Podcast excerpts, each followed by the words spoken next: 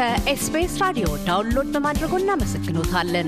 ሙሉ ፕሮግራሙን እንዴት ማድመጥ እንደሚችሉ ለመረዳት SBS dot com dot au slash Amharic ይጎብኙ።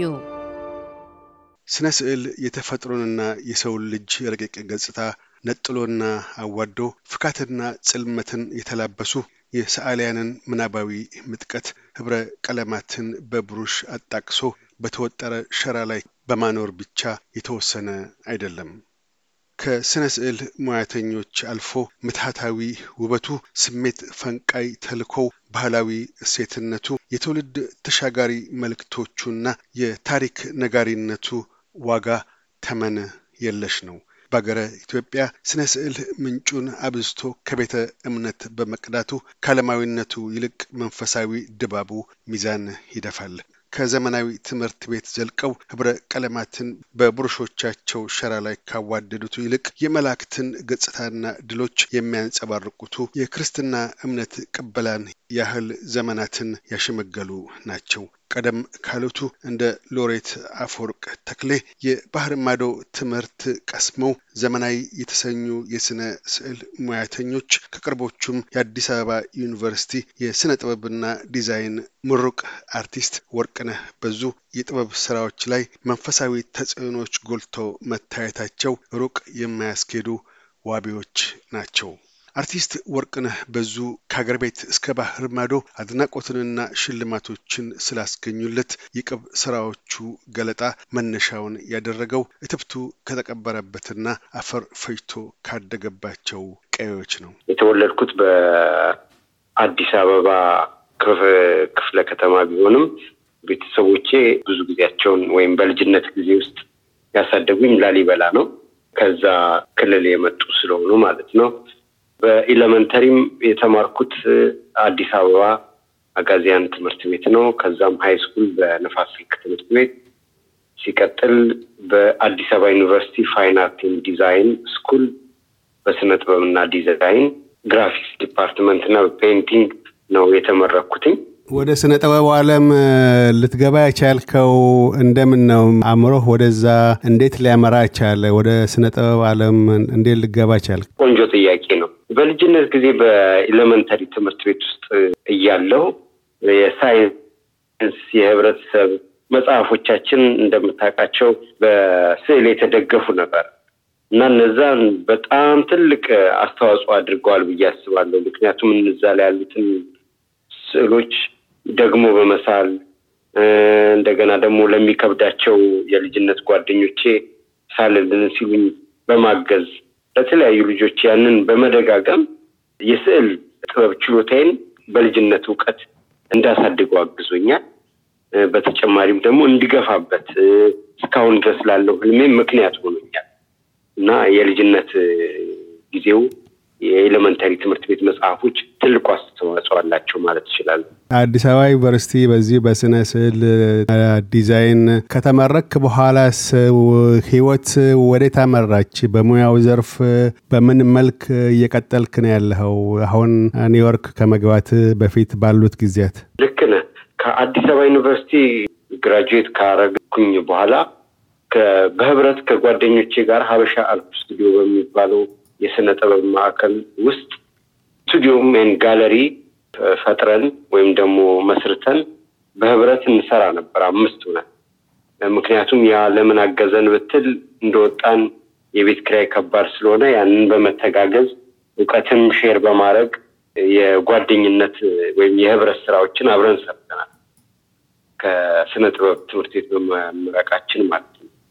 ከዛ በኋላ በግል በሚኖረን እያንዳንዳችን ጥረት እኔም የራሴን የክህሎት በማዳበር የራሴን ጋለሪ በመፍጠር አሁን እየሰራው እገኛለሁ። ያ ማለት ምንድን ነው? ዘላስት ትዌንቲ ይርስ ወይም እንዳለፉት ሁለት አስርት ዓመታት ስዕል ብቻ እየሰራው መተዳደር ትችያለሁ ማለት ነው። ኢትዮጵያ ውስጥ በዚህ መልክ ራስን ችሎ በተለይ አንድም ወላጆች ወደ ልጆቻቸው ወደ ጥበብ ህይወት ውስጥ ወደ ጥበብ ዓለም ውስጥ እንዳይገቡ የማያበረታቱት በተለይ ከዛ ህይወት ብዛም የሚገኝ ጠቃሚ ነገር የለም ልጆች የወደፊት ህይወት አይበጅም በሚል ነው። ይሄ ማለት አንተ ራስን ሙሉ በሙሉ ችለ በዚህ ለመታደር መብቃት ኢትዮጵያ ውስጥ የስነ ጥበብ እድገት ከፍ ብሏል ማለት ይቻላል። ለዛ የሚሆን ገበያ መኖሩ ያንን የሚያደንቁ እና ለዛም ወጪ አውጥተው ኪሳቸውን ዳብሰው ጥበቡንም አንተንም ለማገዝ የሚያስችል ግንዛቤ ደረጃ ላይ ተደርሷል ማለት ይቻላል። ደስ የሚል ጥያቄ ነው ደግሞ አሁን ያጠየቀኝ። ልክ ነህ። ከቤተሰብ መጀመሪያ ወደ ስነ ጥበቡ ዓለም ወይም ወደ ስነ ጥበብ ትምህርት ቤት ለመግባት ስል ትንሽ ቢሆን challenge ገጥሞኝ ነበር። ምክንያቱም እንደምታውቀው ወይም የተለመደው በስነ ጥበቡ ሙያ ብትሰማራ ወይም ብትገፋበት successful ትሆናለህ ተብሎ አይታሰብም። ያ የብዙ ቤተሰብ ውስጥ ያለ common አስተሳሰብ ቢሆንም ጥቂቶች ጋር ደግሞ ለየት ይላል። ነገር ግን እኔ ደግሞ ያቺ challenge ከገጠማቸው ሰዎች መካከል ነኝ። ቢሆንም ግን በስነ ጥበቡ ወይም በትምህርት ቤት ውስጥ ጥሩ አድርጌ practice ስላረኩኝ እኔም አላማ ስለነበረኝ focus ያረኩበት ጉዳይ ስለነበረ ስነ ጥበቡን በደንብ ተምሬ በደንብ መስራት ችያለሁ ብዬ አስባለሁ። በዛ ምክንያት ነው successful የሆንኩት። አንድ ይሄ ነው። ሁለተኛው ደግሞ እንደጠየቀው የህብረተሰቡ ምን ያልክ እንደሆነ አንድ አርቲስት ጥሩ አድርጎ ከሰራው ጥሩ አድርጎ explain ካረገው እዛ ላይ ያለውን aesthetics quality ውን ከጠበቀለት እነዚህ taste beauty quality የምንላቸውን ነገሮች ስዕል በማንኛውም ህብረተሰብ ዘንድ መወደድ ይችል። ምክንያቱም የማሸነፍ አቅም አለው፣ የመወደድ አቅም አለው once ከተሰራ በኋላ እና በዛ መልኩ በእኛ ጊዜ በነበረው ብዙ ኢትዮጵያዊ art collector ኦች አግዘውናል። የሆቴል ባለቤቶች ገዝተውናል። እኛም ብዙ ሰዓታችን full time artist በሚባል ሁኔታ ውስጥ ራሳችንን ማስተዳደር ችለናል። እኔም ብሆን እንደዛው ማለት ነው እና የህብረተሰቡ የስዕል የአስተሳሰብ ደረጃ ወደኋላ የቀረ ነው የሚባል አይደለም። ምክንያቱም አርቲስቱ ያንን በትክክል መስራትና ማሳየት ከቻለ ተመልካች ደግሞ ወደዛ መምጣት ያ በመሆኑ ከጓደኞች ጋር በመሰረትኩት የሀበሻ አርት ስቱዲዮ ብዙ ስነ ጥበቦችንም ሰርተናል። ብዙ ተከታዮችንም አፍርተናል።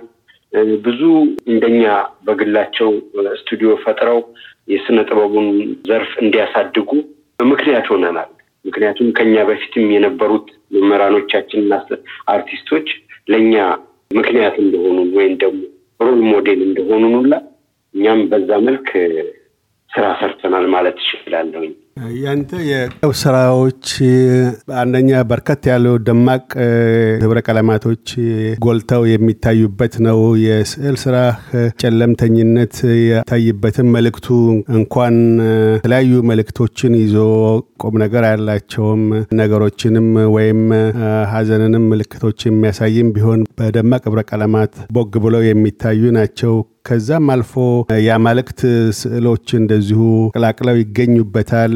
ይሄ የአማልክት ውስጥ ተጽዕኖ ከየት የመጣ ነው? ከግል መንፈሳዊ ህይወት ጋር ነው ወይስ ቀደም ሲባል ለኢትዮጵያ የስነ ጥበብ አስተዋጽኦ ካደረጉት አንዱ ኢትዮጵያ ኦርቶዶክስ ቤተክርስቲያን ናትና እዛ ውስጥ ሲሰሩ የነበሩት የአማልክቱም ወይም የነሱ ተጽዕኖ ነው ወይስ የናፈወርቅ ተክሌም ጭምር በዛን አይነት ስዕል ውስጥ ያልፉ ነበርና ከየት የመጣ ነው? ያንተ የአሳሳል ወይም የቅብ ስራዎች ከሌሎች ከቀደምትም ሆኖ አሁን ካሉት ጋር ልዩነቱ እና አንድነቱ ምን ይመስላል? አመሰግናለሁ። ልክ ነህ። የኔ ስራዎች ላይ ብዙ ጊዜ ደማቅ ቀለሞችን እጠቀማለሁ። ያ ምክንያት ምንድን ነው መሰለ? ብዙ ጊዜ እንደምታየው environment ኣችን ላይ ያሉት የሚፈጠሩት ሲቹዌሽኖች ወይም ገጠመኞች እንድናዝን፣ እንድንቀየም፣ እንድንፈራ፣ እንድንሸሽ የሚያደርጉ ናቸው። ያ እንዳልከው ጸለምተኝነትን የማምጣት አቅም አላቸው እንደተለመደው ማለት ነው። ነገር ግን የኔ as a deeper level ምን አይነት intention አለኝ well researched ነው። እነዚህ ቀለሞች ቦግ ብለው ሲቀመጡ እና በትክክለኛ composition ሲያገኛቸው ወይም ደግሞ ትክክለኛ የሆነ arrangement ወይም ደግሞ መስተካከል ሲገጥማቸው እኛን physical body፣ emotional body፣ mental body ኣችንን excited የማድረግ አቅም አለ። excited ማድረግ ምን ማለት ነው? የማስደሰት ወደድክም ጠላህም አንተን የማስደሰት አቅም አለ። አንድ ሰው ወደ ደስታው ከመጣ ደግሞ ትክክለኛ personality ውን ያገኛል። ትክክለኛ personality ውን ሲያገኝ ትክክለኛ ውበትን ወይም ደግሞ ስዕልን፣ ጥበብን ማድነቅ ይችላል ማለት ነው። ግን ካሳዘንከው እና ዝቅተኝነት ስሜት እንዲሰማ ካረከው በስዕሉ በስዕሉ አብረህ ትጎዳዋለህ። ያለንበት environment የሚያሳዝን የሚጎዳ ነው። እንደገና ደግሞ የምናሳየውም ነገር የሚያሳዝን የሚጎዳ ከሆነ ስዕል መስራታችን valuable አይሆን በምንም አላገዝነውም ማለት ነው ህብረተሰቡን ወይም ደግሞ ተመልካቹ። ነገር ግን እነዚህን ቀለሞች በመጠቀም more primary እላቸዋለሁ። እነዚህ primary ቀለሞች የ light frequency ያቸው intensity ያቸው ከፍ ያለ ስለሆነ ሰውን ምንድነው ከፍ ያደርገዋል ወይም ያስደስት እና ወደዛ የደስታ መንገድ ለመክተት ከዛ ይሄንን አሰራር ስልህ እንዴት መጣ ብትለኝ አንደኛ spiritual ካለኝ ልምምድ ነው።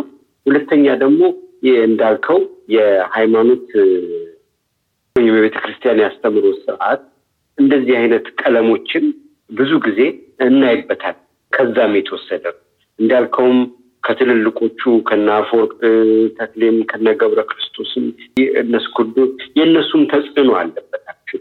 ምክንያቱም ከፊቴ የነበሩ አርቲስቶች የያዙት የቀለም harmony ወይ ደግሞ composition ወይም ደግሞ creativity ውጤት ነን። ምክንያቱም እነሱን እያየን ስለሆነ ያደግነው የእነሱን ኮፒ እያደረግን ስለሆነ ያደግነው በተወሰነ መልኩ የእነሱ ተጽዕኖ መኖሩ አይቀርም።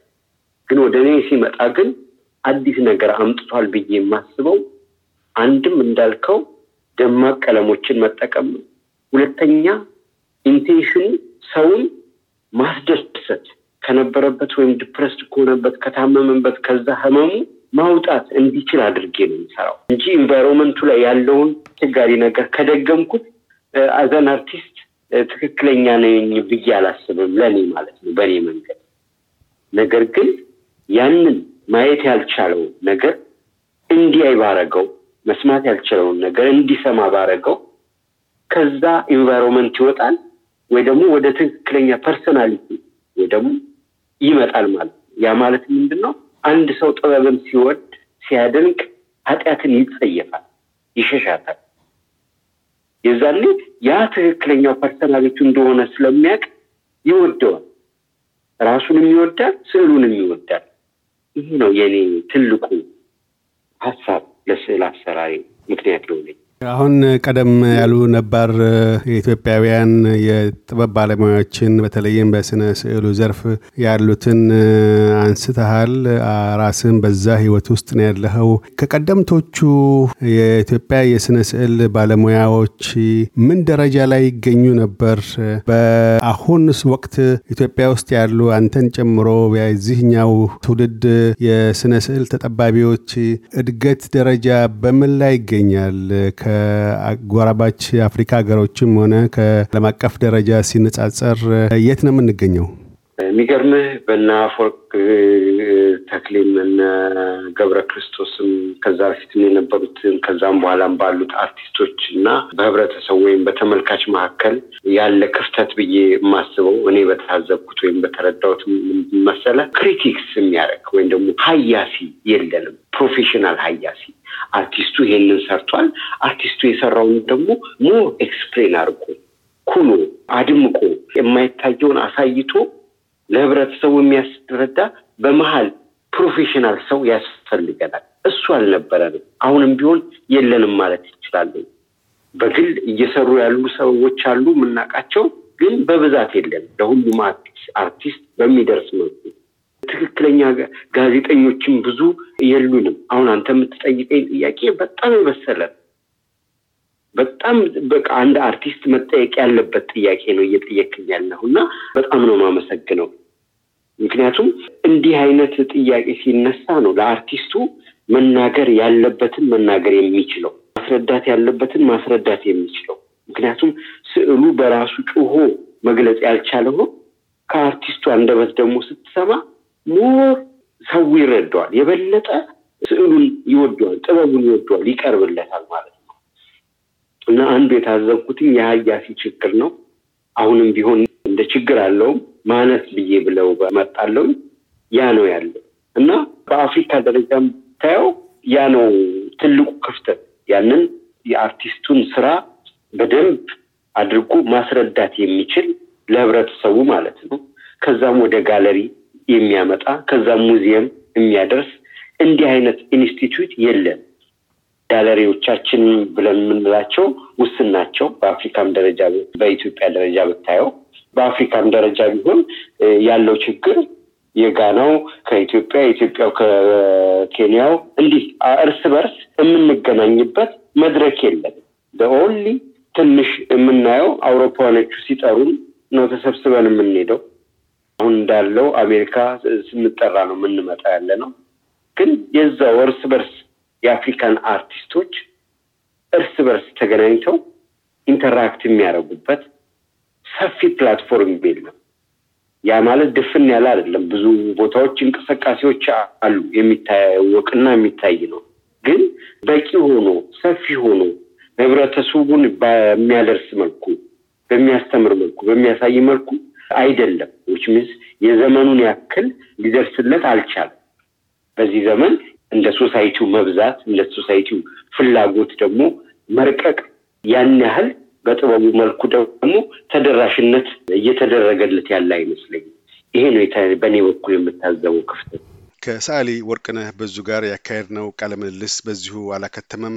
በቀጣዩና የመደምደሚያ ክፍላችን ስለ የሥነ ጥበብ ስኬት ትርጓሜ በአገር ውስጥና በባህር ማዶ ስላቀረባቸው የሥነ ስዕል ኤግዚቢሽኖች፣ በዩኔስኮ አስተባባሪነት በኒውዮርክ ሲምፖዚየም ስላቀረበው የጥበብ ስራውና ስላስገኘለት ሽልማት እንዲሁም የሥነ ጥበብ ትልሞቹን ነቅሶ ይናገራል። እያደመጡ የነበረው የ SBS አማርኛ ፕሮግራምን ነበር። የፕሮግራሙን ቀጥታ ስርጭት ሰኞና አርብ ምሽቶች ያድምጡ።